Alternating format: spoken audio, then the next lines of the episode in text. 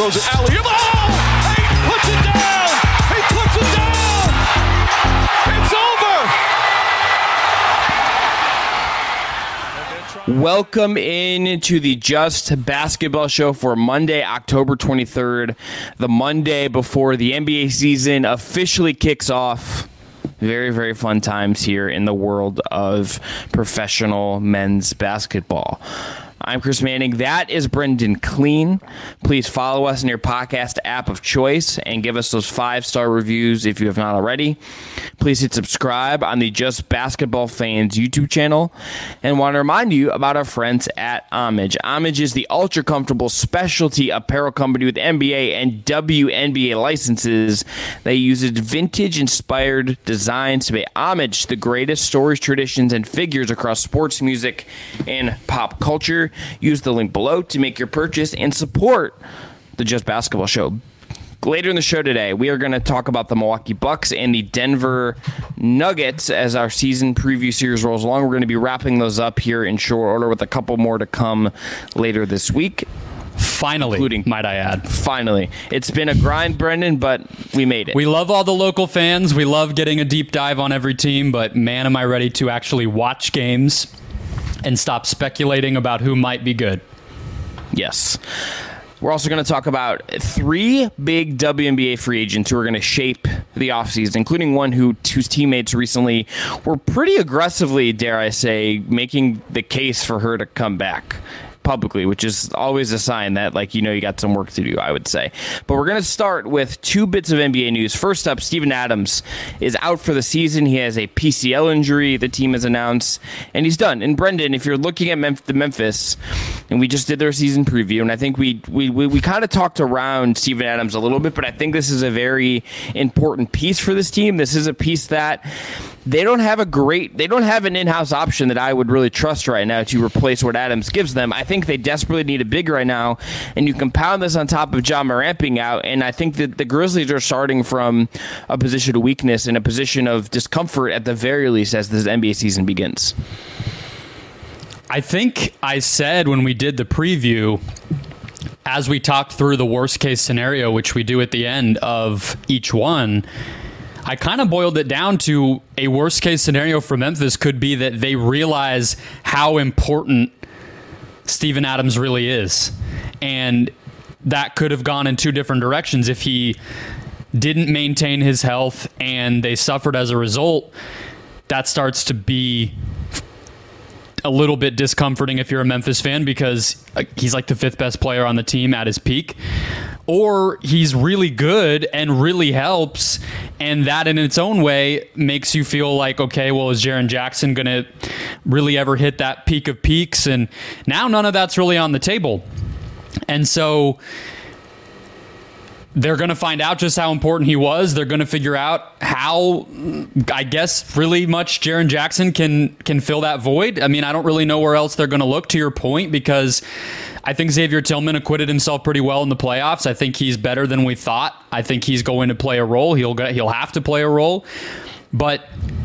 Brandon Clarke, we talked about this too. He elected to have another cleanup on the Achilles after the initial tear about a year ago almost now. And I'm looking at an article in the Memphis Commercial Appeal where the GM of the team said, quote, if Brandon is able to get back at some point this season, that will be great, but we're not going to rush it. So with how they play and how much they clearly missed Adams when he was out last year, this is pretty bad. Like, you don't want to overreact before you even see how a team adjusts, but we kind of have already seen this, and the results speak for themselves that they are just a worse team, a different identity team when he's not out there, and now they're going to face an entire additional season without him, and that's that's awful for a team that had plenty of issues before they heard anything about Steven Adams. I I think that's uh, all accurate. I think this just this is going to change the way they play. It has to. Steven Adams is, without being someone who needs the ball a lot, who has a high usage rate, who scores a lot, even gives you structure because of the way he screens, because of the way he plays physically, because of the way he attacks the glass. Like, and he also allows Jaren Jackson to do different things on the defensive end, right? Like, Jaren Jackson can roam a little bit more. He doesn't have to just be concerned with protecting the rim in a more traditional way. He doesn't even have to worry about rebounds in the same way because Steven Adams is going to box dudes out and grab his own rebounds. I mean, to be I fair, think- does he? Even when he when he has to, does he worry about rebounds, Jaren? No, no, not really. But like now he kind of like really has to. And like, does Memphis just say F it? Jaren's going to play the five to start. We're not going to start Tillman. We're going to change the way we play and put another, you know, just put another body on the floor. Do they start Tillman? Do they go get a, a Gorgui Dieng? Do they go get a Bismack Biyombo right now just to make light to make do with what's going on here, right? I think Yeah. that's kind of the. I mean, those aren't great options, but like when it's October 22nd, as we're recording this, the season starts shortly. They play their first game on Wednesday. What else? What you don't have other options unless you're going to go make a trade, which is not something you really want to do when. Like I don't think like a, making a trade a big trade for a center would like make any sense for them. They need to just find another body to make all this work, and you see where it goes.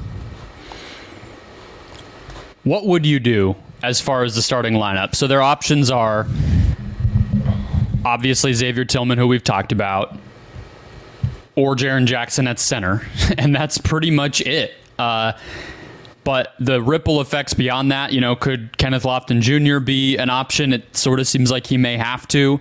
The problem is they don't even have a lot of big forwards. They don't even have a lot of guys where you would say, It's Kenneth Lofton Jr. small- time. It, it is Kenneth Lofton Jr. o'clock. Not really, but like maybe. But I mean, he's going to have to play, I would guess. Like they have Isaiah Todd, who they got uh, originally part of the Beal trade, and, and they snapped him up. So maybe they think he can play. I, I kind of don't. Um, he's never really been a, an effective basketball player. Very, very young still.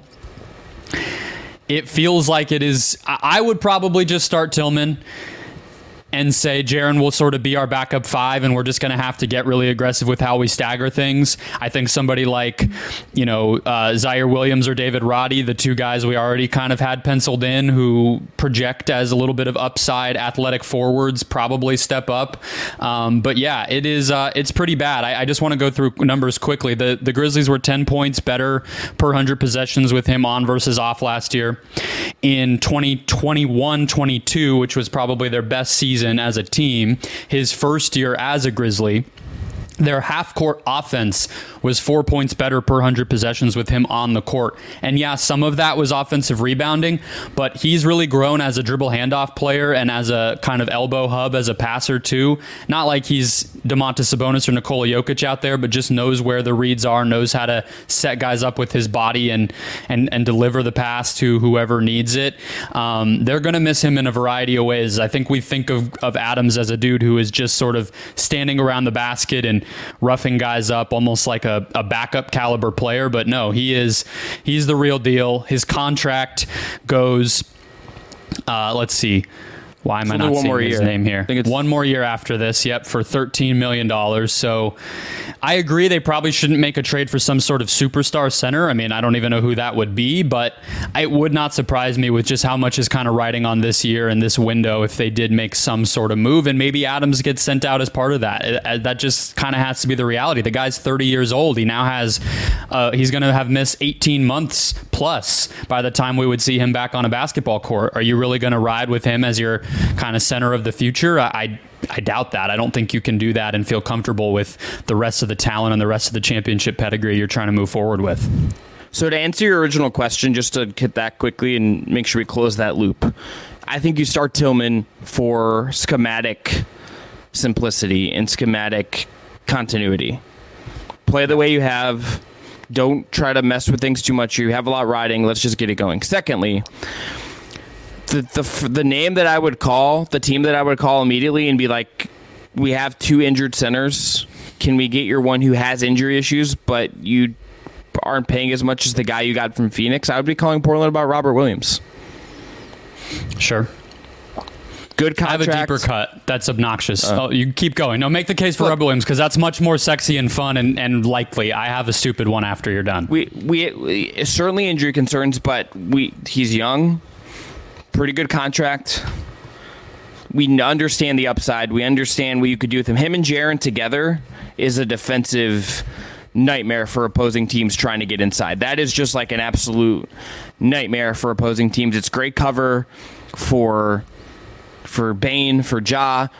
I'm sure. Mar- I mean, and honestly, like if anyone knows how to relate to Robert Williams and make him feel acclimated, it's probably Marcus Smart because they were together in Boston. I and like honestly, like Robert Williams is. I can understand if Portland wants to just like hold on for the best deal possible, but if Memphis calls with a first, some seconds, and one of those contracts, and like one of their like fringy young interesting guys, like, hey, do you want Vince Williams? Great, you can have him that deal to me would make sense and feels like appropriate value for Robert Williams, considering the injury history has limited him in so many ways.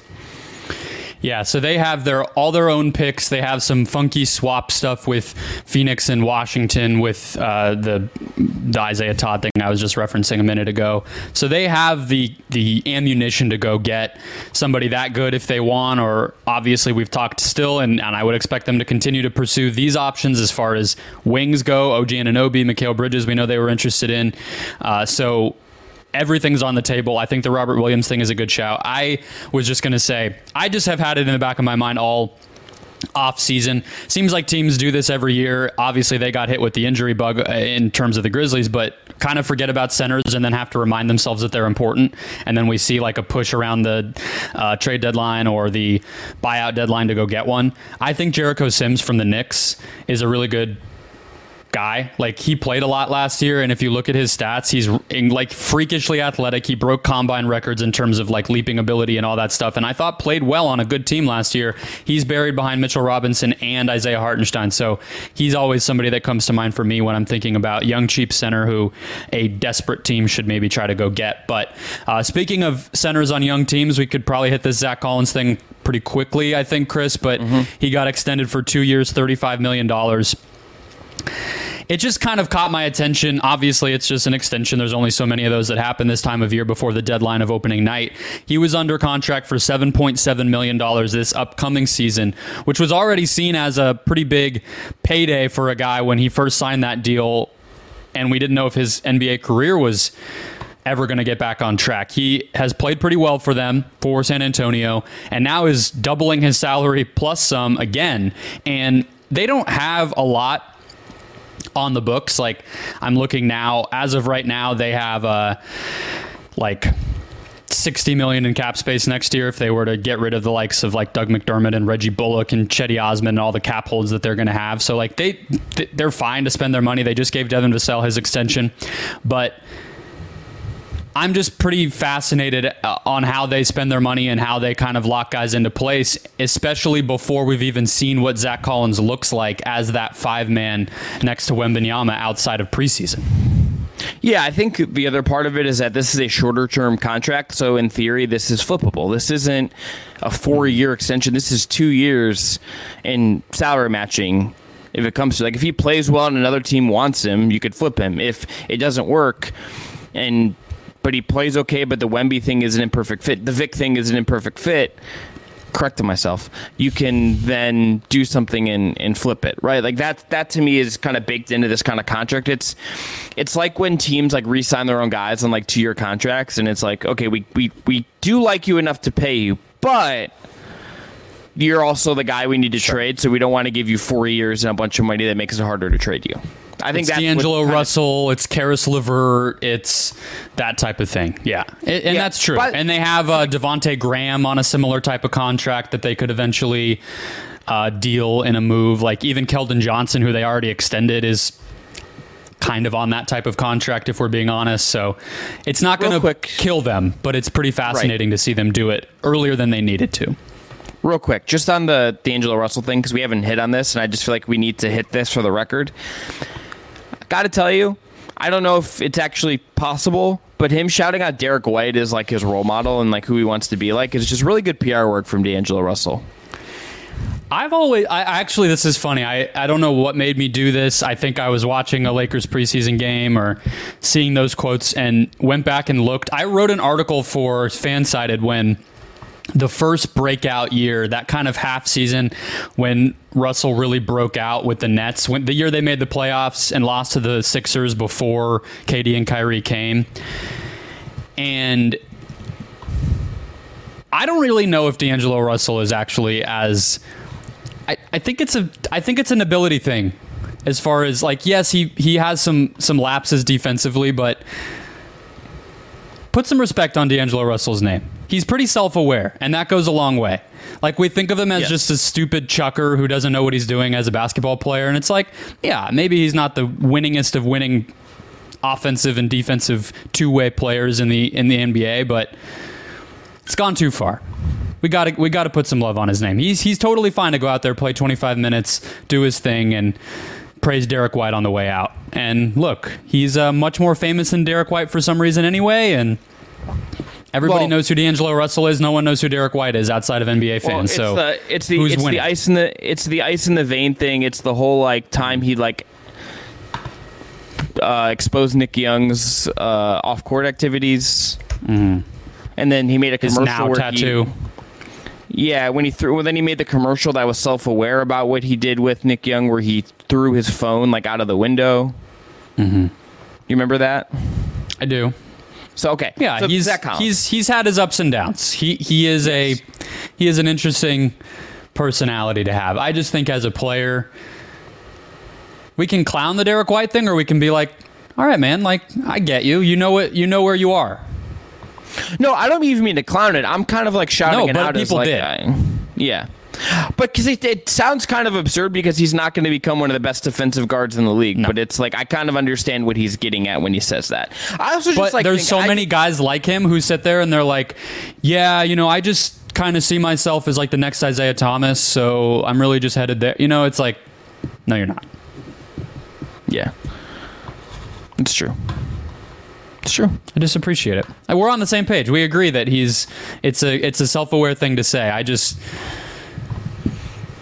gotta gotta put some respect on my man's name. Um, Okay. any more thoughts I- on the Zach that- Collins thing? No, th- this is an entirely inoffensive contract extension, and I understand the business, even if it's projecting a little bit. But this is all about Victor Wembanyama. This is all about feeling like you're supporting him the best way possible. And I think just saying, okay, at least we have a big body to play next to him, so he doesn't have to eat center minutes. And even if we don't know if it's the perfect, perfect fit, I don't really hate that. It's just as you're starting out here, it's entirely. I just want them to add a little bit more size with the other players that they bring in because it's these like Charles Bassey, uh, Sandro Mamukelashvili guys where it's like you're six nine and like 260 and I don't know what your purpose is. And I I actually want more Zach Collinses. So maybe I don't hate it as much as I thought I did. It's just the other options. I, I want a little more variety, but no, not not insulting, not not anything. And and salute to him. He was on the brink of having to say goodbye to the NBA, and now he's back in our lives and making a big bag. So can't complain there. Were you Were you there at summer league the year we were both there when he came through on a scooter? I was not. I was at his Final Four game when he fouled out. That that game was in Phoenix, the national championship for Gonzaga, which was like the worst basketball game ever played, and he fouled out in like 18 minutes. That's my Zach Collins classic. memory. I don't have a scooter memory. Yeah, we were. I was with uh, some of the Dime guys. Shout out to Bill and Robbie and Martin um, and Jordan Zirm was there. I think Brad Rowland was there drinking a chai tea at like ten o'clock at night or whenever we were there. Nice. because Brad doesn't. You know, just Brad just always caffeinated. And Zach Collins was in a boot at that time, and he came through in one of those like scooters you get when you're in a boot, so you can like wheel around. And I was like, Mm-hmm. Like "Hey, what Zach Chelsea Collins." Gray was doing. Yes, yes, Yeah. exactly that. This was 2021 for anybody listening and wondering. This was not recent. That's why he was in No. the boot. We're not we're not reporting uh, some sort of injury or anything. No, this was a couple years ago. All right. WNBA, speaking of people who lost to Chelsea Grays, the Las Vegas Aces. Jonquel Jones, Brendon, I think we have to start with our big free agents because the full court press that her teammates threw at her, Laney, her coach, Sandy Brondello, Sabrina, Stu, everybody was like, we kind of need her back. And it didn't seem like to me she's not coming back and how she talked about it. She is going to go play in China it, as well. It just seemed like she is. I, I would wonder if this is a little bit like you're you're past the haze of the finals. You lost second straight year to the Aces. You're just a little frustrated, and you just want to take some time. But if she wants to compete for a title next year, and still make pretty good money. There's no other place that makes sense for her other than the New York Liberty, but it seems like there's going to need to be some stuff figured out there based on what was said. It's always tough in the WNBA, right? Because there's a hard cap and there's only 12 teams. So at any given moment, how many of them are really title contenders? And if you're talking about leaving the team you're currently on, then that removes one of the teams that you might think of as a title contender in your pool of, of options to, to sign with. The Connecticut Sun is the team she just played for and probably wouldn't go back there. So, you know, not to be so reductive about it, but it's like there's only so many options. Uh, just period, let alone how many of them are actually going to win, like you said. So, like, just considering it that way, very in a vacuum, I don't think it would make sense for her to leave. You and I had touched on, you know, when the regular season ended and different extensions that happened along the way of like, okay, who's who's still available, what players might move, and we're going to talk about our three biggest free agents left as of now and I never thought she was on the table. I just I wouldn't have even put her on this list honestly until some of these comments. But the fact that it wasn't a sure thing to me did raise my eyebrows. Now, Breanna Stewart is getting cored, which is like the franchise tag in the NFL, basically. And Courtney Vandersloot has actually signed a two year deal, and then Sabrina Ionescu got an extension in the season. So everybody's coming back except her. You would have thought it would have just been, yeah, I'll be here. And so just the fact that it wasn't that, I think, is the reason we're talking about it and, and makes it worth talking about. She said, one, that she actually had to do her media stuff before she actually met with the executives of the team, and she said that was a little awkward for her. So, like, okay, you know, give her some space. I get that. Um, she said, I'm definitely trending toward coming back here. She said she's still trying to process everything. It's been an amazing season. She just has to go from there. And then she said, um, that she thinks that they could win a championship if she were to come back, and that that obviously factors into whether she would want to. Um, I tend to agree that she's coming back. I I think maybe the place I'm more interested in is something's off about this this team because mm-hmm. there's the whole blow up with Kelsey Plum and the back and forth on social media, which probably isn't worth going into because it turned into a bunch of media nonsense. Well, But- I, when Ke- when Kelsey Plum pulled out the, the media twist of my words card, it, it's that's code for you fucked up. That's code. That's athlete code for I fucked up, and I don't want to take responsibility. If I'm being honest, if we're being entirely blunt about it, yeah, ask Calvin Booth, right? You saw that too, I'm assuming. yes, that he yes. gave some quotes to Kevin O'Connor and then pulled the well that wasn't on the record card. It's like okay. All right, Calvin. So all the stuff that was positive was on the record, all the stuff that was negative wasn't on the record, sure. And Kelsey Plum basically did the same thing, but um beyond that, you also had like Alysha Clark and Sydney Colson on Twitter and in media uh, interviews and stuff, just alluding to something that they seemed to pick up on about the Liberty that wasn't quite out there in terms of a a little bit of like a cutthroatness and maybe some tension within the team that spilled over into their their battles. And I don't know. I, I don't know if you have any like guesses or thoughts or view or, or vibe checks on on what's going on in New York, but it just feels like the kind of thing where a month ago I would have felt like everybody's coming back, whether they win the championship or not. We're going to see what they do in year two together, and they'll be among the favorites to win it. And then just like the past week made me kind of step back and go, could something surprising happen here that turns this on its head a little bit? And obviously, JJ being the only one not under contract next year makes her the logical candidate to look at. I think the answer is yes, but it's just it feels wrong to speculate about it. Mm-hmm. Right? Like this is a group that's been together for a year. I thought they were pretty vehemently they came out hard against what Kelsey Plum said. The Aces, as like as like if we're also comparing to the Aces, that Aces group, that core of that group, also just feels so locked in step with each other that I think is rare in sports. Period. Like it is very rare that you get teams that are that dialed in with one another and that well just as a unit. Like even the best teams, that's very rare. You know, dysfunction is often more common among these really great teams, regardless of sport, than it is you're in full unison and everyone gets along and it's kumbaya, right? I mean, Kobe and Shaq Ward. LeBron during his second Cleveland tenure was like it, it was often very tense and stressful, and Kyrie wasn't talking to people. Like the Nuggets being on the same page and the Aces being where they are, those things are not common. So like strife is not uncommon. I guess it's just it, it's hard to know without, frankly, just like the kind of reporting you might get if there was more media coverage from bigger outlets that have the reach and the whatnot to do it. It's hard to know. It feels speculative to just guess at it. But it when Jonquel Jones opens the door a little bit, that's interesting. And this is someone who is 29, who's not like on the back nine of her career by any means, but it's kind of like it's it's go time for winning titles and maximizing your peak. It's kind of right now for her.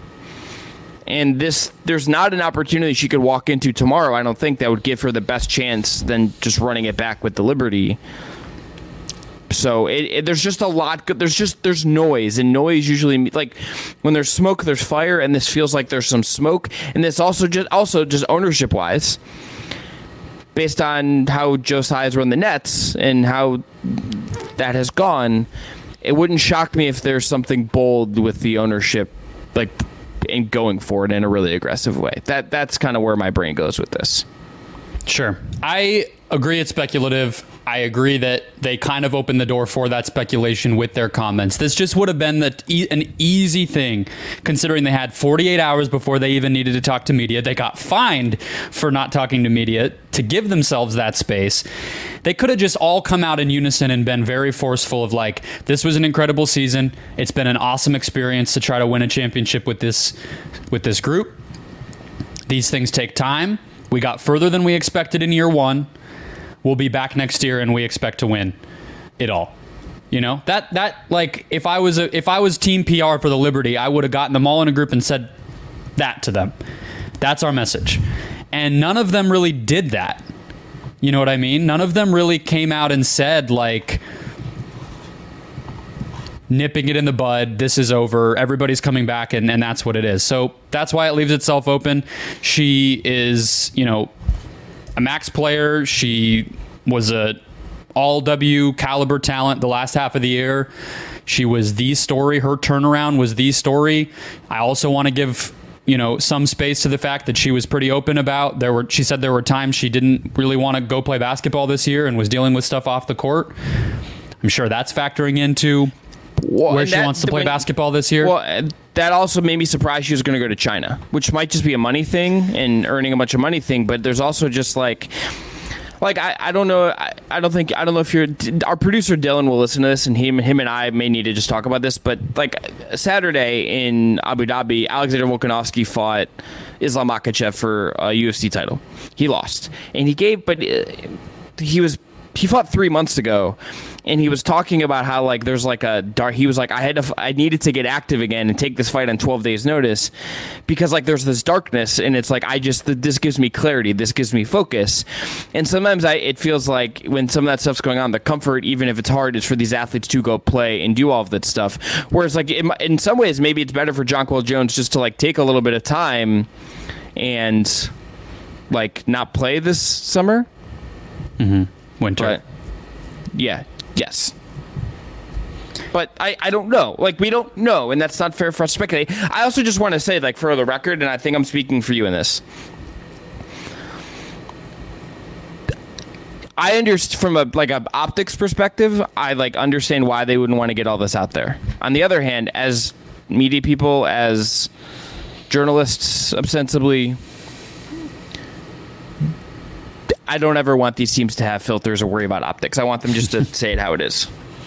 It's better. All this stuff coming out is better in the grand scheme of things. Uh, a lot of the time, the WNBA season ends and nobody cares anymore. Um, this this at least prolongs it for a little bit. Free agency will have another pop, and then we'll see what happens from there. Speaking of, let's talk about two others quickly. We had Yes. uh, we have Brittney Griner is a free agent this year. Obviously, had an up and down season, understandably, physically continuing to get right after being detained for almost a year. We know the story there. Uh, it just goes a little bit alongside. Diana Taurasi has one year left on her contract. Chris, they just hired a new uh, new head coach. a questionable hire just in terms of his experience in the women's basketball game and other qualified, more connected, more ideal candidates making themselves likely available, whether that's college coaches, former and current WNBA coaches, et cetera, et cetera, assistants. They went with Nate Tibbetts, who is a longtime NBA guy. This will likely be Diana's last year. Griner, I would assume, will sign a one year contract. So I do think she will be back. And then this piggybacks into our last big free agent of the WNBA offseason, which is Skylar Diggins Smith, who technically is still, uh, you know, listed under the Phoenix Mercury if you were to go to a roster page, but is very clearly on her way out and did not play this past season and had a falling out with the franchise over access to practice facilities and, and all sorts of other nonsense. So I just bring it up to say that this is a big year for the Mercury because I think they want to win, but they continue to be kind of tied to the past. You mentioned it with Joe Tsai in terms of ma- making a big splash. That's very hard to do in the WNBA because there is a hard cap, and there's only so many access, so much access to talent that you can really uh, finagle. So it's it's just an inflection point, and w- how Brittney Griner finishes out her career and what she wants, and whether it's with Phoenix or not, and all these other things is a big story in the league considering her place in it. Also, Nate Tibbetts is a girl dad. I just want to make sure we, we have that for the record. Girl What's dad. hilarious about that, Chris, is it got a lot of jokes and maybe worse off, it's ridic- uh, 'cause it- among people. Yeah. yeah. It's a It's ridiculous, ridiculous. tweet. Yeah. It's a ridiculous. Well, and it's not just a tweet. It was like all over everything. It was like in the Oh, press see, release the and all tweet. these other Um, things. I- you know? I, it didn't I- say you- girl dad and all the other things, but it emphasized that he was a father of twins. You know, his dad is like a legendary women's basketball coach. Yeah. And I literally didn't know that until like a few days after the hire because they went so out of their way to emphasize that he happened to have like girl children, which doesn't matter, rather than the fact that he actually did grow up around the game and had a, a connection directly within his family to the the sport. It it was goofy. Um, do you want to move on to Skylar and where she goes? Yeah, I this this to me, if we're really, we kind of maybe buried the lead on this because I just ultimately think Jonquel Jones goes elsewhere uh, or stays where she is. Excuse me. Brittney Griner's probably like going to stay one more year, and we'll see where that goes. Skylar Diggins Smith is absolutely dipping out of the state of Arizona and going to play for another team, and where she ends up, I think could help create a third team that we think could win the title next year, but it, it could depend. And the team that I almost wanted would want to see her go to from a pure basketball fit, the Dallas Wings, is like just kind of not on the table because of her previous stops there and that not being great. So Yeah, yeah. I don't. If she doesn't like the Mercury, she likes the Wings even less. I think to me, it's three teams that she could go to.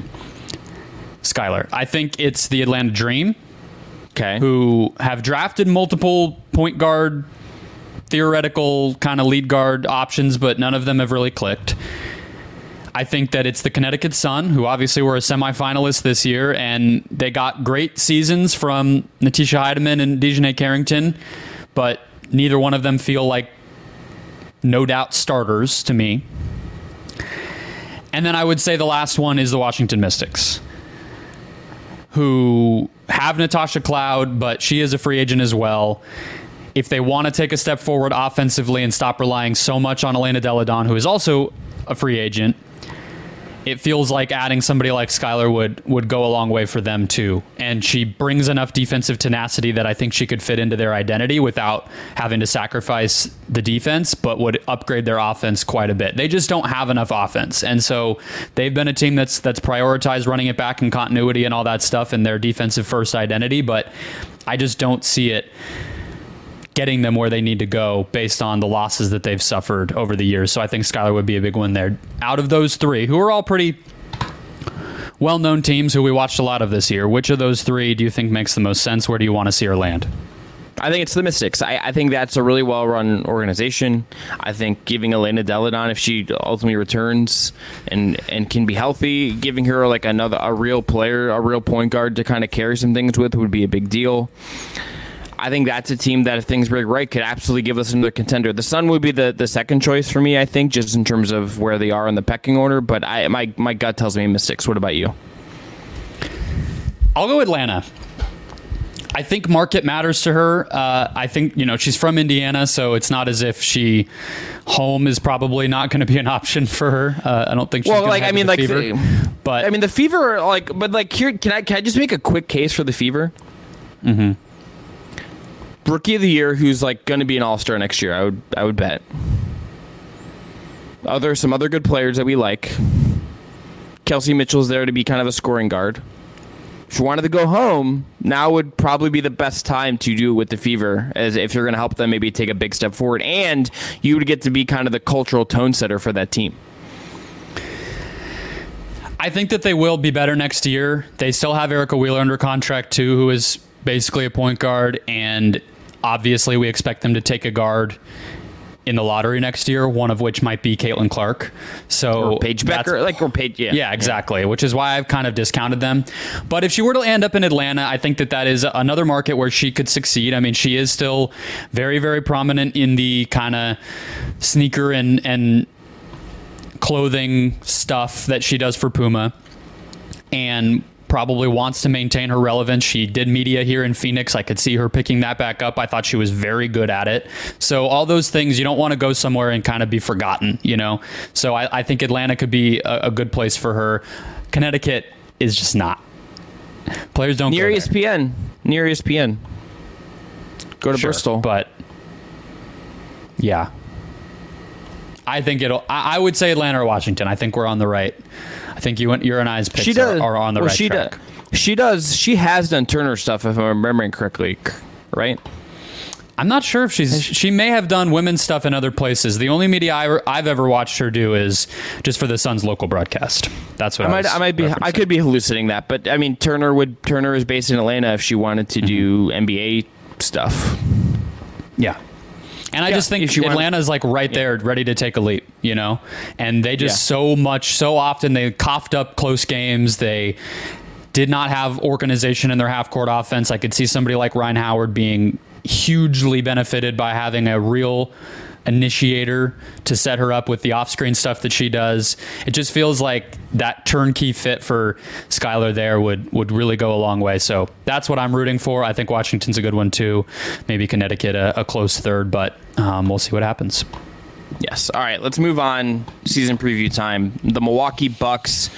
Brendon, I'm gonna tell you right now that the the two teams I think are gonna make the finals right now, if I had to pick, are the two teams that we're gonna talk about today. That's Milwaukee and Denver. If you're new to these season previews, we go most important player. uh, Player we'll be talking about at the end of the season, best lineup, best case, worst case, and over under. Brendon, most important player for for the Milwaukee Bucks was a very easy answer. It's Khris Middleton. Khris Middleton. Mm, okay. We have a Chris different one. Middleton. So Dame, Dame and be, Dame could be a layup here. Brook Lopez could be a layup here. I think you did. You pick Dame. I picked Dame, but we'll get to it. Khris Middleton. I just think I, I. Here's my logic. We know what we're getting with Dame. You know what you're getting with Giannis.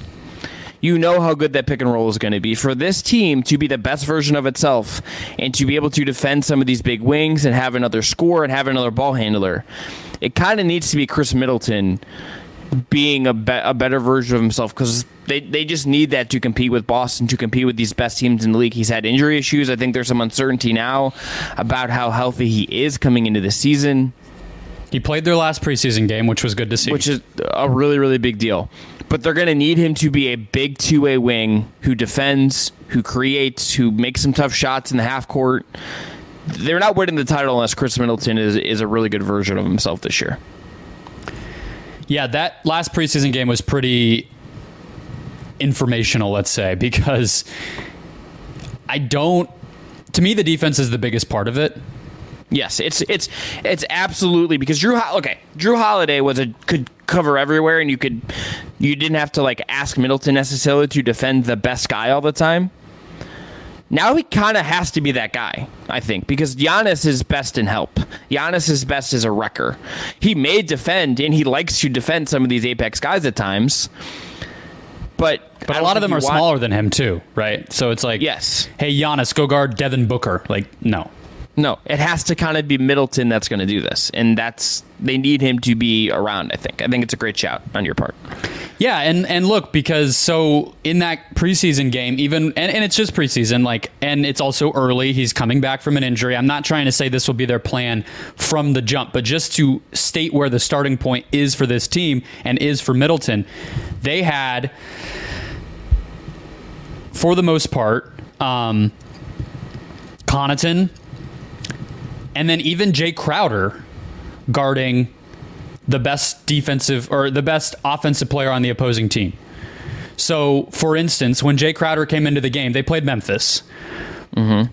When Jay Crowder came into the game, they had Crowder guarding Desmond Bane at the point of attack, initiating pick and roll. They're having Wild. 30 something year old Jay Crowder try to fight through screens with 25 year old, you know, slithery Desmond Bane trying to get to his pull up three or get to, you know, uh, a glass layup or, or all these different moves that we know Bane has. It, it's just, it, it's such an indication of how their defense is going to have to be a work in progress. When the game started, they had Middleton on Marcus Smart.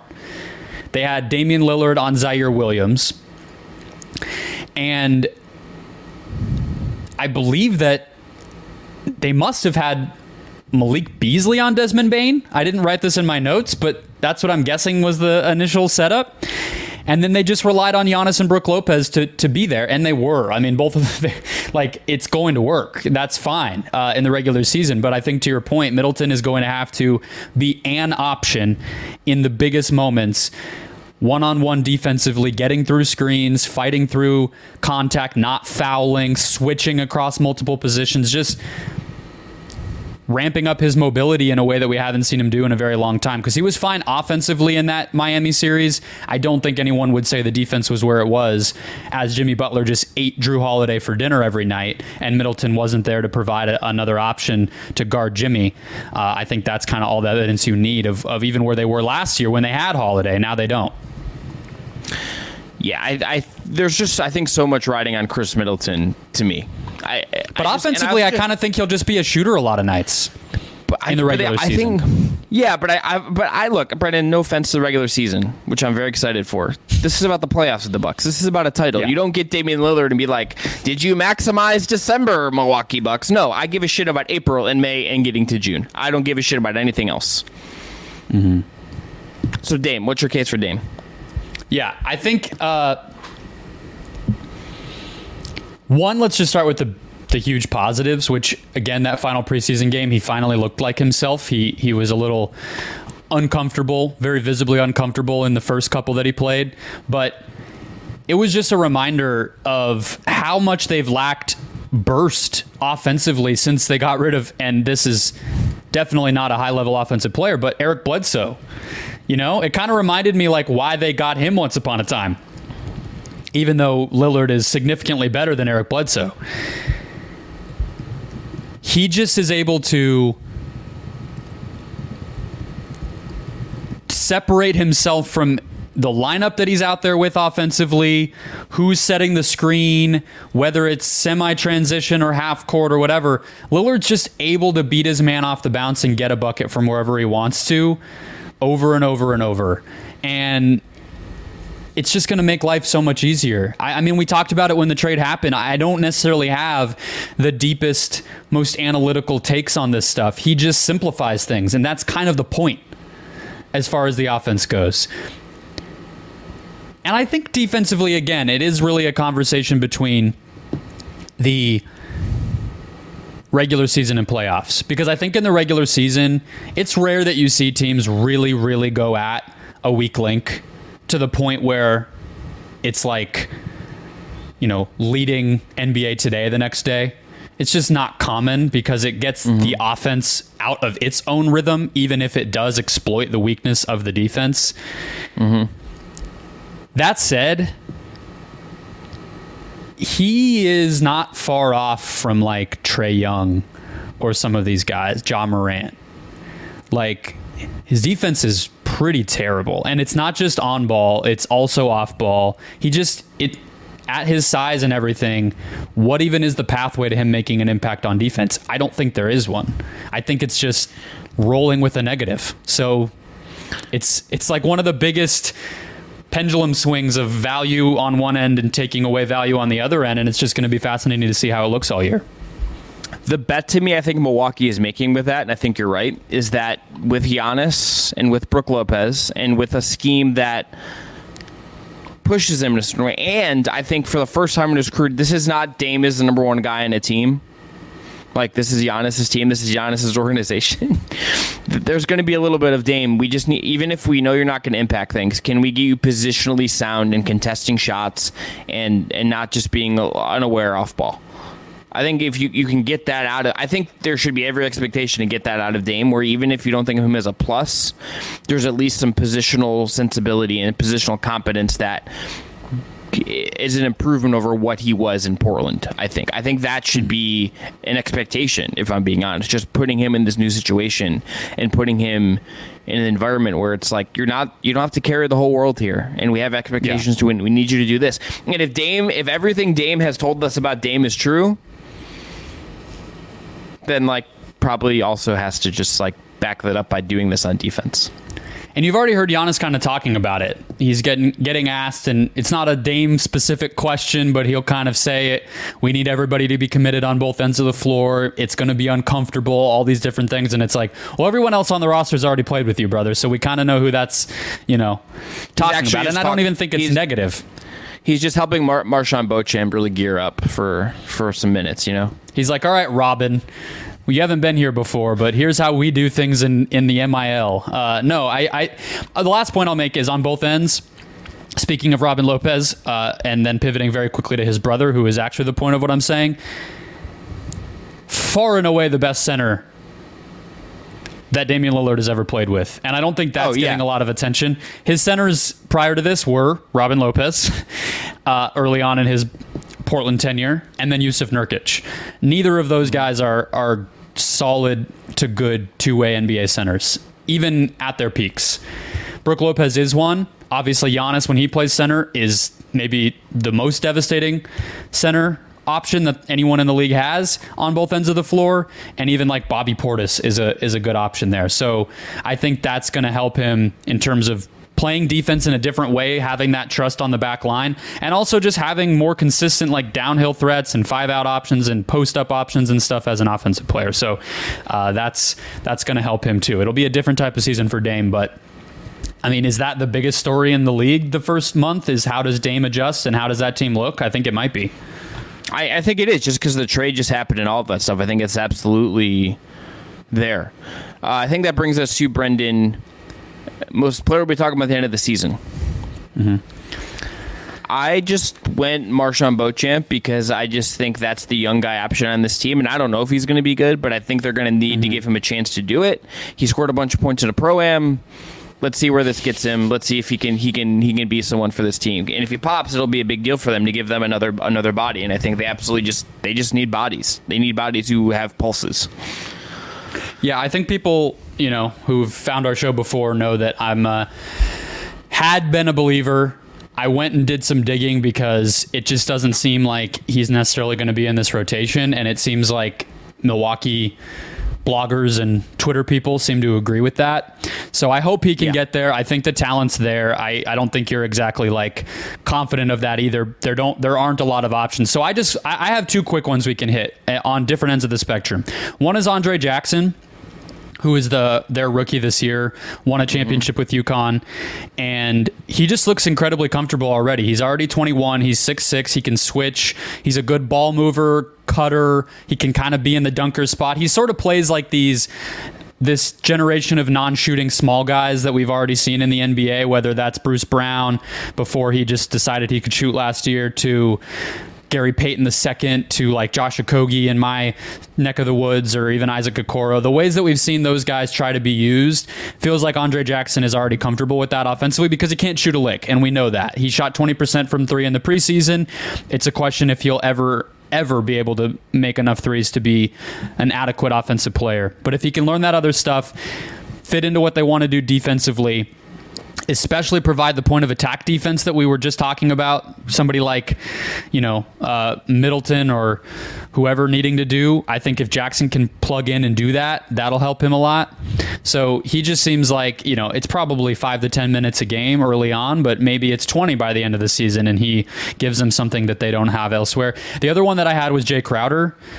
I just think Mike Budenholzer hated him for some reason. He's not that old. I don't think he's cooked he'll probably just make an impact. And I don't think anybody necessarily even like realizes he's still on this team. As we just talked about, he's already playing like a pretty significant role in the preseason. So to me, he's like maybe not their sixth man, but he's certainly in this rotation and they need him to be good. Yeah, I thought about Jay Crowder. I just think we kind of know what Jay Crowder is, and I just was like, can we project a little bit forward here and someone pops? Andre Jackson's a good shout, though. They don't exactly have a lot of blue chippers No. here. In, uh, No, in compared to the other but team we're That's what talk- happens when you go all in. Well, then and they're compared to the other team we're going to talk about, who just like is making a whole brand identity about like having guys to support Jokic. So well, there, there's like eight guys you could pick over there to some degree. Uh, best lineup. What's yours, Brendon? So last year it was Jrue Holiday, Jevon Carter, Grayson Allen, Giannis Antetokounmpo, and Brook Lopez. Couple guys not on that team anymore. Three of them, yeah. Uh, and obviously, their previous second best player, Khris Middleton, was hurt all of last year, so he did not make an appearance in that lineup either. So a lot of change. What I had is the starting lineup as it's currently projected Lillard, Connaughton, Middleton, Giannis, Lopez. I think that gives you the size that they've always tried to have on the court at all times. Obviously, Damian Lillard has to be there. I believe Middleton will bounce back and at least be a good player, a positive player. And I just think Connaughton is the most trustworthy of all of the fifth guy options on this team. He's been there a while. He's a sound defender. He makes his threes, knows what he's doing. So I didn't get cute with Giannis at the five. I didn't get, you know, crazy with some some unexpected option at the at the two spot. I just went starting lineup. No, I agree. It's it's that it's that is chalk. It's it's those five. I think every lineup with Damon Giannis on the floor is probably going to be pretty darn good. Would be it would be my hunch. But I think the starters give you the blend. It's a it's pretty big aside from Dame. It gives you the positional and defensive schematic strengths of having Brook next to Giannis. It's got just enough shooting, I think, particularly with Dame. And if Brook can have a decent enough year from three, you're in a good spot there. So I, I think it's absolutely that starting five. Uh, I think that what other what levers they can pull to find like their second, third, fourth best lineups is going to be a really interesting development. But I I don't think that there's no doubt to me that that top five that starting lineup is not going to be really good. So along those lines, uh, I want to just put a stat out there as we're thinking about lineups. The the defense was six points worse per hundred possessions with Jrue off last year. So even though we trust the Giannis Brook back line, they are going to take a hit and they are going to constantly be tinkering with what else they can put out there to be serviceable and good enough, passable on defense. So my favorite Giannis at center lineup, I think, is Lillard, Middleton, Crowder, Portis, Giannis you put enough help defense and size out there that even though Lillard is going to be a little porous up at the top, you still have long physical guys in Middleton, Crowder, and Portis to clog the paint, take away driving lanes and everything else, and then you still have Giannis as as the rim protector. I think we could see that lineup pop as long as Crowder is is good this year. I think that five person with with Middleton as a huge two uh, could be pretty cool too. So that would be my pick for kind of the the non Brook Lopez lineup. I also want to see. Uh, this includes Brook Lopez, but I do want to see this year's version of like the. I do want to see them at some point just try like Lillard, Connaughton, and then like Portis, Lopez, and Giannis. I just want to see it. I don't know what it looks like. I just want to see how funky it could be. with like Giannis at the three, basically. Yeah, and just Yeah. play some zone and like get weird. I think they're going to try a lot of shit because They they have incentive to. I mean, they have they have like Boston obviously is try, trying things to an extreme degree, right? Like there's all these teams that are going to be going for stuff and trying to make stuff happen and like have to figure stuff out on the fly and they're they're adjusting what they are. The Bucks are right at the top of that. Like I like because they changed out a core piece for something like the opposite of that core piece. And I think that puts them in a position where experimentation makes all the sense in the world.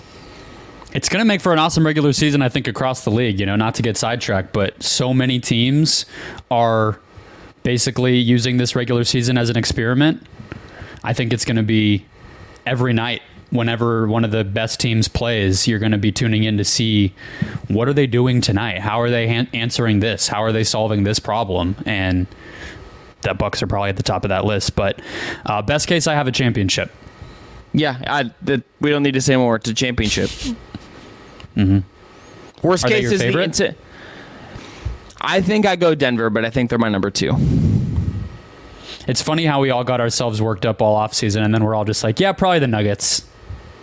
Who like are just running it back and like have are like well run. Um, my worst case, Brendon, to me is like is like Eastern Conference Finals. Like I think this team is like I can't. There's very few outcomes where they don't at least get to like the Eastern Conference Finals. Yeah, I mean the the the version of events we talked about. Maybe I don't know how it came up, but with them facing, I think in the Cavs preview, if Boston and Milwaukee were to end up facing each other in the second round again, like they did in 2022, that's a situation where maybe you know if the regular season is a little harder on Milwaukee than expected. That could be a problem, and I think that's a, another reason why we'll see this team really push and really go for it with guys playing and trying different things and, and everything else. But I had it a little less specific. I just put Middleton never gets right. The defense takes a hit. Adrian Griffin struggles as a rookie head coach, and the team just isn't ready to win a title in year one of kind of this new formation. Do you have any thoughts on the Terry Stotts thing, by the way? I just think it's weird. I ultimately don't think it's going to matter that much. It just seems very weird. And I don't, I like, I, I guess I just don't understand what, I guess just did Terry Stotts like want to be treated as like a co-head coach? I don't know. I was kind of Like, surprised I- he even took that job. He's been out of coaching for like two years. So, So that that's pro- that's probably like part of the the friction there is just like, but I just it just see the whole thing just seemed like you got to just like like maybe there's just like more there probably is more, but it just seemed weird and like kind of like needlessly like combative between those two guys. Yeah, I. The only part of it that intrigues me past this week when we all forget about it is Dame posted like a picture of the two of them on his Instagram story and kind of spoke to the fact that Stotts called him directly when he made the decision and that he was caught off guard by it and whatever. And that was going to be a probably pretty important part of making Lillard feel comfortable, even just personally. So without that, Yeah. I'm not saying I don't think Damian Lillard is enough of an adult to just move forward, but it might not be as smooth, and that that could matter. Um, all right, the number is 40, 54 and a half for the Bucks. What do you got, over or under? Uh, I'm going over. I think they have incentive to chase the regular season. I think this team's going to be just freaking gangbusters awesome. Um, so I'm I would go the over. So they were statistically a 52 win team last year. No Middleton, pretty much, and obviously no Dame. The East is also going to be bad outside of the There- top. There's a there's a lot of just like gobble them up wins on their schedule. You know. There's no good Sixers team probably this year. You know, we're not sure about if the Knicks can keep it up. The Cavs are probably going to be right there, but let's say that there's two and a half good teams in the East or two and a half great teams in the East between Yeah, I think Boston, I think Milwaukee, and Cleveland. I think there's like two great teams. I think there's a lot. The, the Cavs have to prove it. You got. We can't give them even half credit. You can't lose in the playoffs. Then like add Max. Well, I'm talking about the regular like- season wins. I'm talking about the standings. that's I'm saying I think they're a cut above like the Knicks or the Hawks or the Okay. Heat in terms of the regular season. But then after Sure, that, okay. there's a drop off, and you have a bunch of like low to mid 40s teams. So I think, like we saw last year when both Boston and Milwaukee gobbled up wins, I think we'll just see that again, especially because they're both better, I think, this year. So yeah, I, I had the over. It's kind of crazy to say over on 54 and a half. That's just a huge number, but I'm going to roll with it.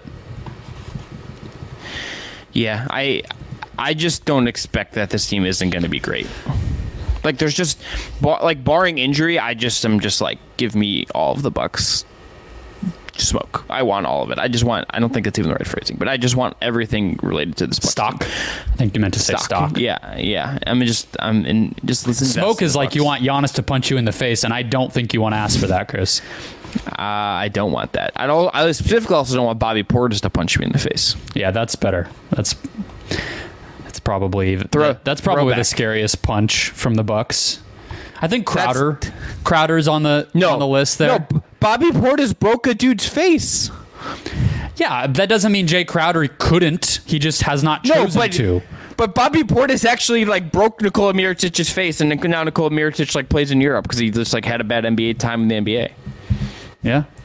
No, I don't want to be right. punched by Bobby Portis. I'm just saying there's that's a personality trait of the willingness to throw the punch. The strength of how hard the punch comes could be matched by other players. You know what I mean? So I, I don't know. I, I, I probably nobody on the Bucks. I don't want to get punched in general. I'm a I'm a baby. All right, let's move on. Terry Stotts Nuggets. is who I would pick if we're anybody on the Milwaukee staff or anything this year. I would Terry Stotts is who I want to try to punch me because he's a seems like a kind grandfatherly man. He's Well, also not- gone. He's no longer. He's also gone, so you can't really pick him anymore, Brendon. Tough look for you. Um, maybe Pat Connaughton. Well, no, he's a baseball pitcher, so I don't know.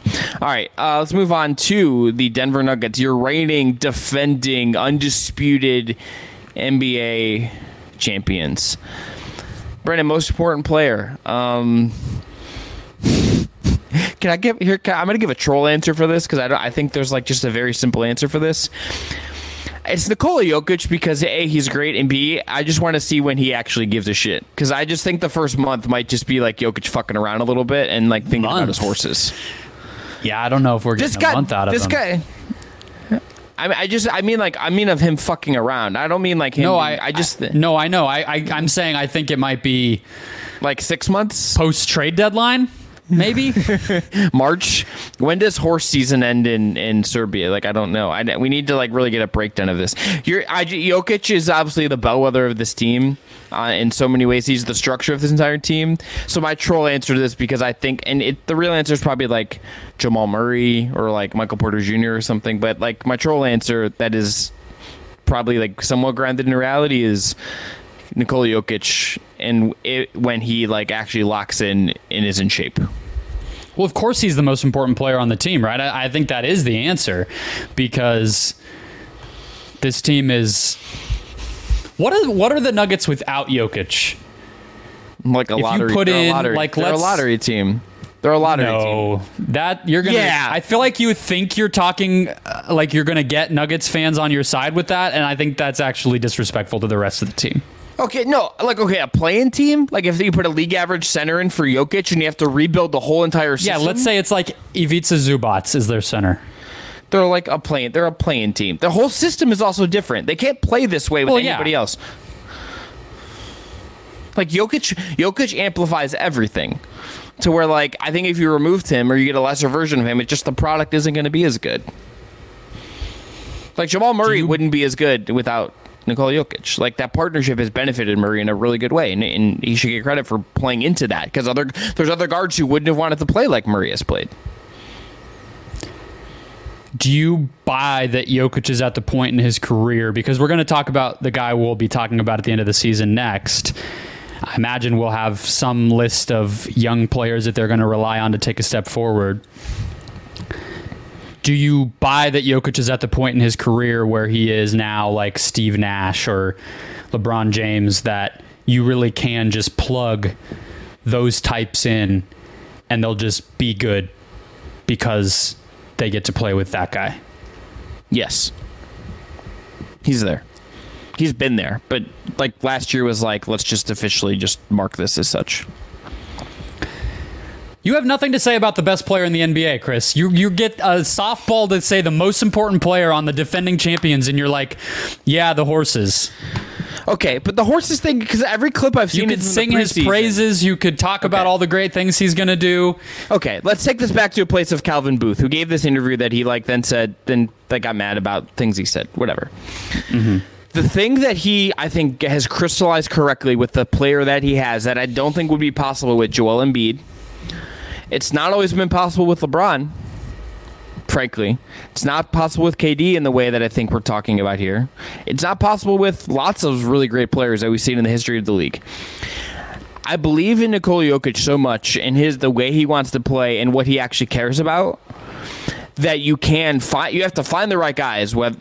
Pick a young guy, but it was Christian Braun last year, or it's bringing in KCP, or it's giving Michael Porter Jr. like a pretty clear, definitive role that I think has been good for him, and I, I think aiding Jamal Murray.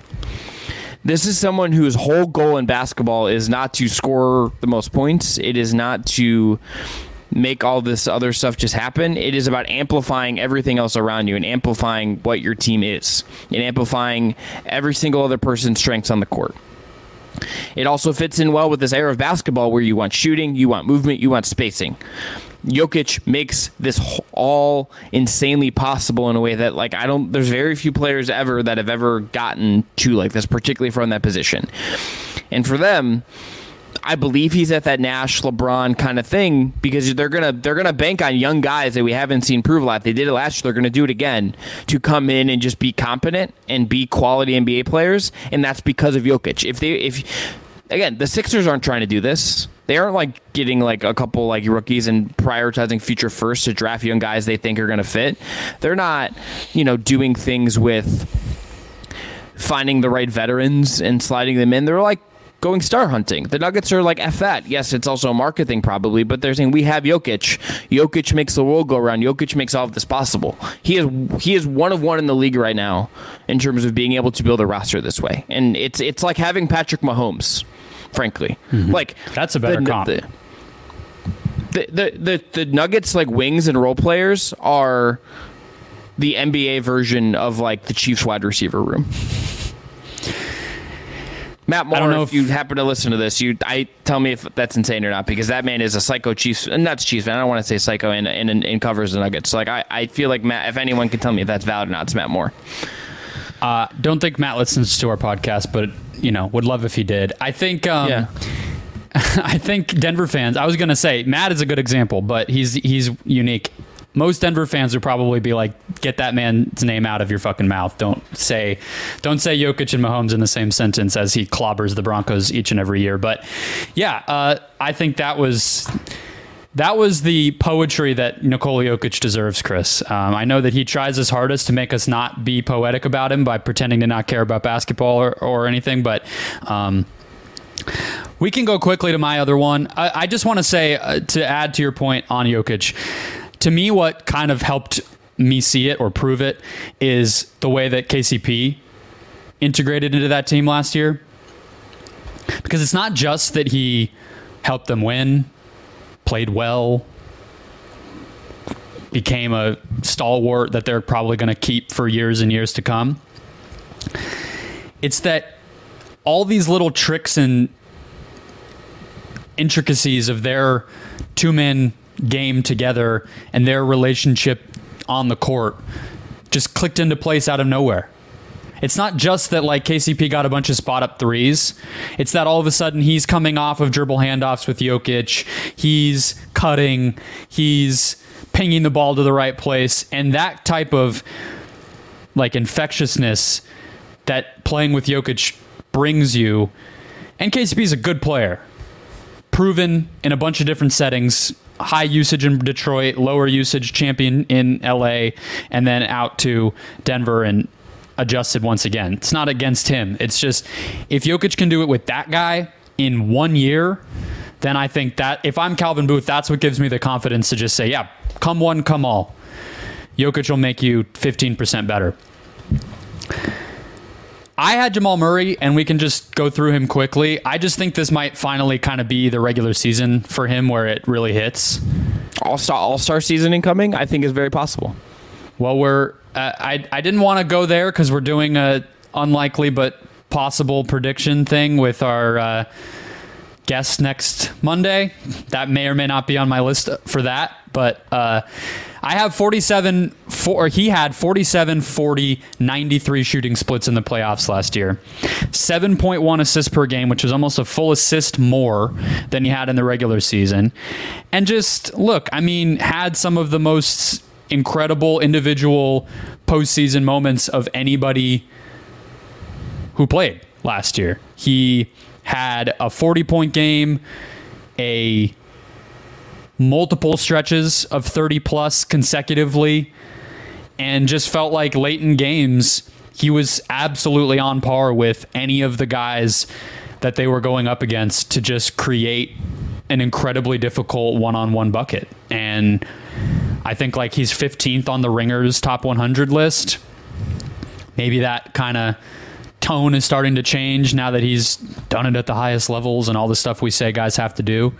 Um, but I think this is the regular season where that kind of finally starts to click into place. Who do you have for the guy we're going to be talking about at the end of the season? I went with the guy that has, I think, from my reading of Denver media and and our friend Adam Mares and other people in, in that space, that the name that has come up, I feel like more than anybody else, is Julian Strawweather, who's a rookie for them. But they're talking about him like he's like a third year pro. Mm-hmm. And like I think he's gonna play, and I think like someone from the him and the Hunter Tyson group is gonna really pop. And I think Strawweather comes from Gonzaga, he's a really good shooter.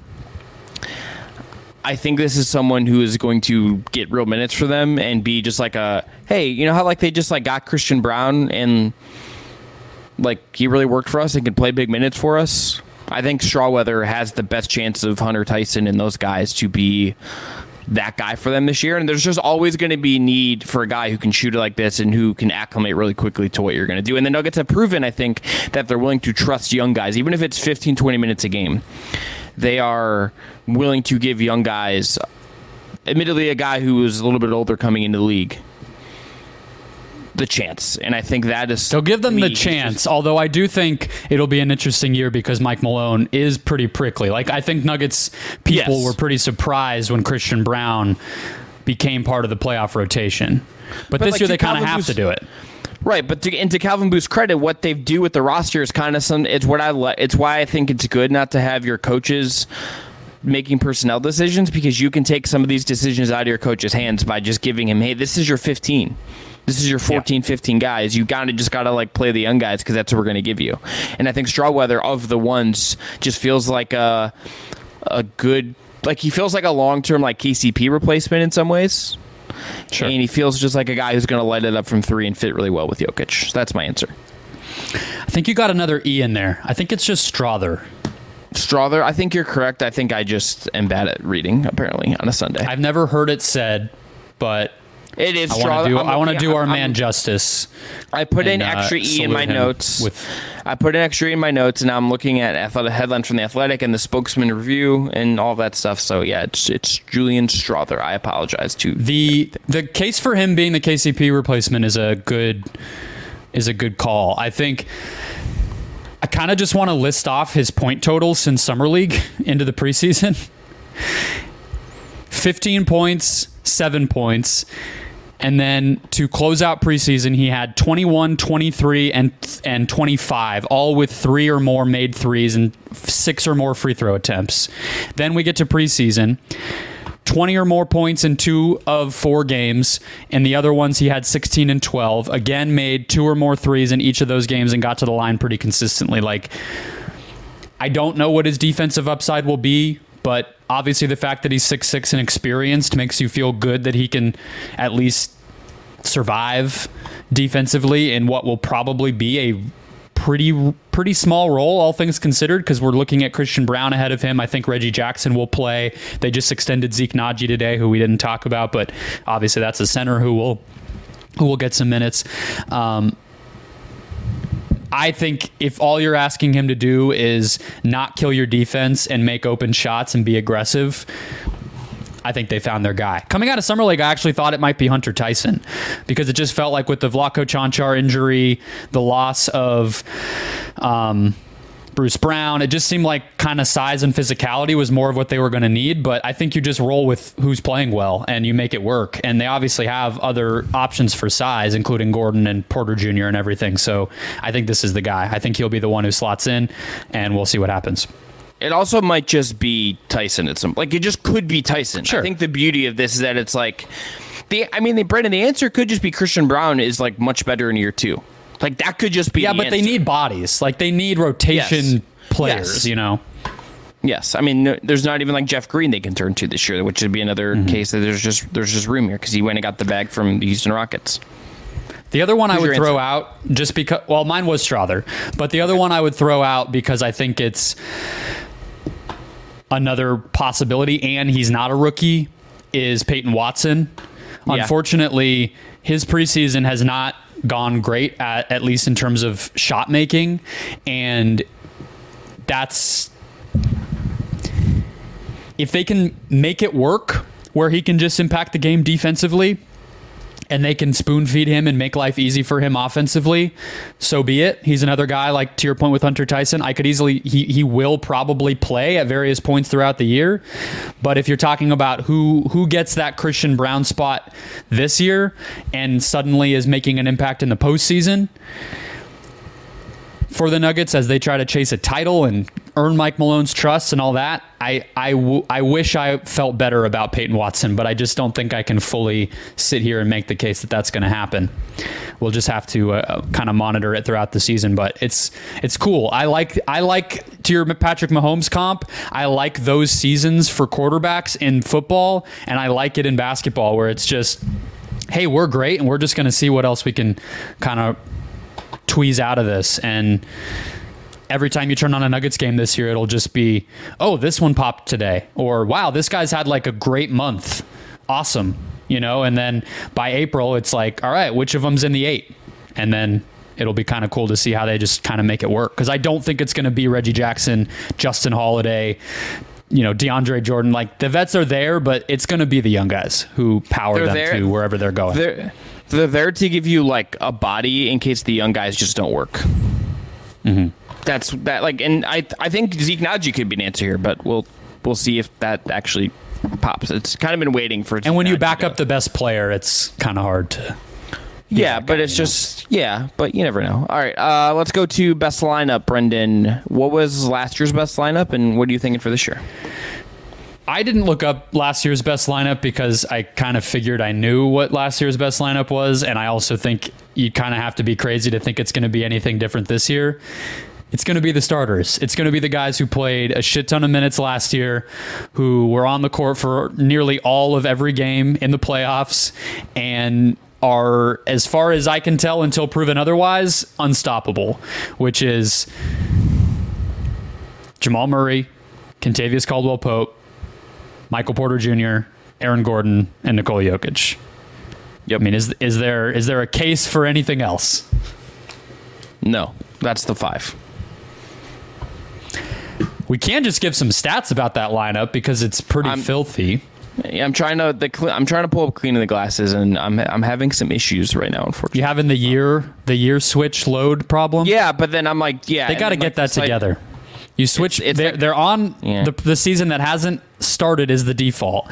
You switch to the new last year, and it's impossible to uh, to get it to pull up. But maybe it's a good opportunity with the lineup thing to just talk about. I mean, so that lineup was plus twelve point seven per hundred possessions in 1,500 possessions last year. Uh, they had a 125 offensive rating. Uh, I off- can't see the their offensive rating- rating. It was off- 112. The offensive rating is just it that's that's ridiculous. Like that that is like a base level lineup and not just like a one-off kind of thing that really pops. Considering the league average offense is 107.7 per 100 last year and the best offense in the league last year was 117.1 that was boston's overall offensive net rating.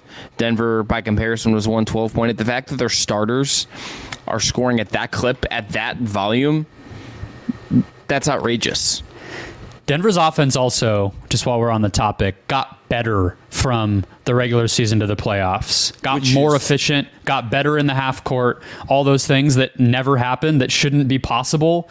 The Nuggets were like, no, actually, it is for us. I was just going to shout out while we're talking about the lineup, like the one guy we haven't necessarily hit on who could take a step forward, which is Michael Porter Jr.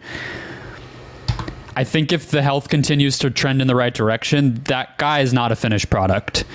And if we're talking about him standing out in bench lineups more, him maybe taking some of the load even more off of Jokic as a scorer, or getting to the basket and free throw line more and more as he feels better physically, all these things that I think are still untapped for him. And he's a much better defensive player than I think reputation would would tell you. So Yes. we I I think most basketball fans know that by now, but maybe they don't and I think he'll even take another leap this year, so he's probably the guy to hit, but it's just hard for me to.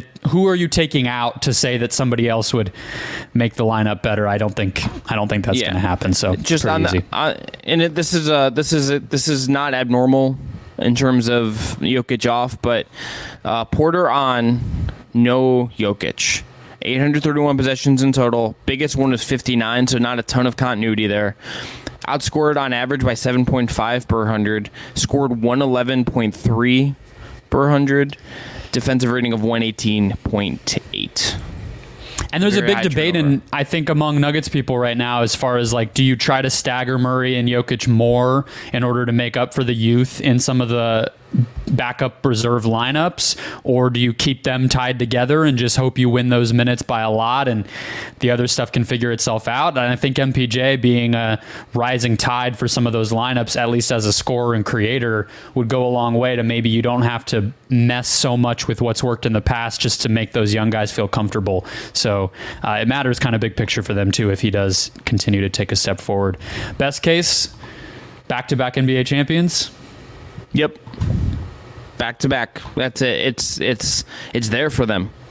Um, I if you had asked me to pick today, I guess I said this before. It's either them or Milwaukee for me as of right now. This is who I who I would go with. Um, If you We're were me prediction. and the Nuggets were in your conference, how upset would that make you?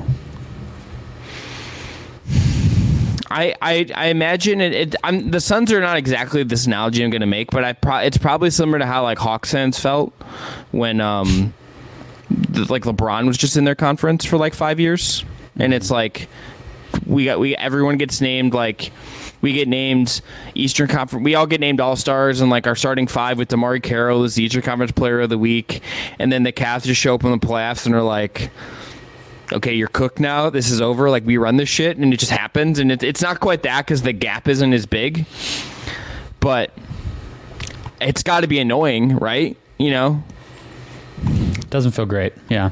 like I'm like if you're like Mat Ishbia is probably like up at night thinking like. Just frustrated about it, you know. I'm sure Frank Vogel's like whole like mode the next nine months is going to be like, how do I build the defense with this group to defend Nikola Jokic well enough? They're definitely forcing me to. It's like, as I get ready to do predictions for Locked On Suns and whatnot, it's like, make my audience happy, be honest about how good the Nuggets are. I went through it already in the second round last year where I was like, I want to give the Suns some credit. I don't want my audience to think I'm just a hater, but also I think the Nuggets are going to win. And it's uh, it's not a fun place to be. Here- it's just here- it's just a grim reaper in my closet every single night when I go to bed. I not the Slim Reaper though, which is still a great nickname. I also would say this. He's not in my closet. He's around. He's here. Yeah, okay. I don't know what I was doing there, but I just went for something. Um, the other thing I would say is that, and I mean this endearingly to like nutso local fans. I just think also like local fans sometimes you're they're they're just so like in their own little bubble that you're never going to get to them, no matter how positive or negative, like how positive you are about the team they love. Like No, because I, local fans are always making the case why what could And it's on happen the- to allow them to surpass a challenge. It's not like they don't think the Nuggets are good, but it's like, well, but Yeah. then the Suns could do X. It's like, yeah, they could. Are they? No, because the Nuggets are yeah, insane. or they're or they're like attached to like one guy. It's like right now, like I had a on the Locked On Cavs like comments, we had a guy like saying that like Emoni Bates is better than Max Strus, and I'm just like, what what are we doing here? exactly, exactly. Like my just, guy, uh, I'm like they lose their minds. eternal optimism. By the way, uh, I meant to say this off air, but we're here. Might as well. Cavs preseason, we got a uh, Mitchell, Wade, Niang, Strus, Mobley lineup. Yeah. Oh yeah. Hell yeah. Hell oh, yeah. Uh, oh yeah. I loved it. That's it's that's some that's some really good stuff. And I, the thing I love about it to keep making quarterback comparisons is it's giving Mitchell like easy reads. It's like it's like he's a play action quarterback who like design things so he knows where to go with the football. It's just he knows where to go with the basketball and he needs to take a pass. It's Mm-hmm. not complicated for him. because everybody can shoot, and then you have one freak athlete in the middle. Yeah, I, I Yeah. was uh, I was hyped about that when I saw it. Yeah, it's it's it's doing it's doing the Lord's work to tell Donovan Mitchell you're setting him up for success if you're trying to keep him in and whatnot. If I'm being honest, it's smart. See, we have shooting. We have all the stuff you could possibly want, Donovan, and this young center who might get better. Uh, all right, over under for the Nuggets Mike- is 52 okay. and a half. Might get better. Might It's- what? It's a he will he, he will get better. He will get better. We didn't do Oh, worst. oh, yeah, case. he will, Is, he is, will, is, he will. is worst case just like they lose in like the second round, just like freakily, like losing I the think this Western is a Conference, conference finals. finals, team. Yeah, I agree. Unless I think it's like it- yeah. Who would you say is the most likely to beat them in the West? the Suns. Yeah, I agree. I don't think that the way that the Warriors and Lakers built themselves as defense first teams stands a chance. Personally, I think if I, I if if there's ever the only case I would make for the Lakers is that if LeBron has one more like predator LeBron series in him, I Denver does not have an answer for that. I just they don't know swept if can, them. I know. I but it's I I can never quit LeBron is the thing. I just can't. I think Aaron Gordon's a pretty good answer for LeBron. I, I mean, you're not ever going to stop him if he's at the apex level you're talking about, but Yeah. And I, just mean- don't know if he can get there. I don't think I don't know if he can Yeah. get there like the same way you really would need him to to like make life hell for a team like that. yeah. But over under. Yeah, I'll take I, I'll I take think it. it's I think it's the Suns just because you have to stop them enough, and I don't know if the Suns can do that. I don't right now. I don't think they can, but you have to stop them and make life hard enough on them. But then you have to keep up with them offensively, and so that's why I think the two East teams and the Suns are the kind of best opponents for what Denver does. Yeah, 52 and a half is obscenely low.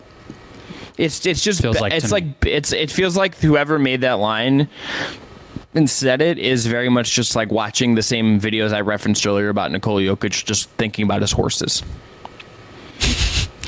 Like it's the West is obviously better than the East, so if we're comparing it to Milwaukee or Boston, it's like I get that I don't expect the West to give as many wins to the top seeds, but I just think there's a lot of outcomes where Denver is a mid 50s team and not a lot where they're like a high 40s team. So 52 and a half just feels as far as like a betting line very very low. They also won 53 last year and didn't really care for the last month of the season. And if the Suns or Warriors or Lakers push them a little bit more, and maybe the top of the West, which I think is going to happen, is a little sets itself apart, and we don't have like a Sacramento or a Memphis like middling team breaking its way through this year, then you're probably talking about like the top four having closer to 50 and the bottom of the West having, you know, more like 500 records.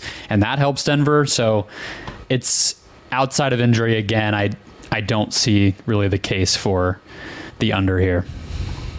I agree. Uh, Brendon, I've kind of answered this. Is do you have who are your like two? If you had to, without, we're going to do again predictions next week. Be on the record, but right now, who are your like early t- favorite from each conference? I said Milwaukee and Denver. Are you on the same page? Or are you That's Boston where I am. Yeah, that's where I am.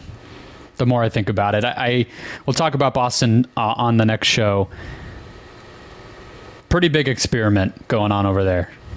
A lot to a lot to see click into place before I'm willing to say that it's them. I just feel better about the structure of both Milwaukee and Denver. The fact that they were able to, well, Denver didn't even really make any improvements, but the fact that Milwaukee was able to make their improvement without changing kind of the the main structure of their team too too much, and that Denver kept the structure and didn't really have to change anything. Like in a season that's going to be pretty experimental and weird, that matters to me. So that's why I have those two. Because the Suns are the same way. I have no I have no idea what the Suns are right now. How could I pick them to win the championship? Sure. All right, we're going to end there. I'm Chris Manning. That is Brendon Kleen. Back at you later this week with more season preview content. The train keeps rolling along as we close the season. We are going to do Portland with our friend Eric Garcia Gunderson, Boston with Zayon, our TikTok maestro. I'm giving him the title of maestro, and season predictions. So tune in later this week for that edition of the Just Basketball Show. That'll be in your feeds, I believe. Wednesday. Wednesday. So a- so after your first round of games, but before the big slew of them comes on Wednesday night. Until then, I'm Chris Manning. That's Brendon Kleen. Thanks again to Dylan Heiser and Zayon for their work on production. Peace out, everybody. We'll talk to you next.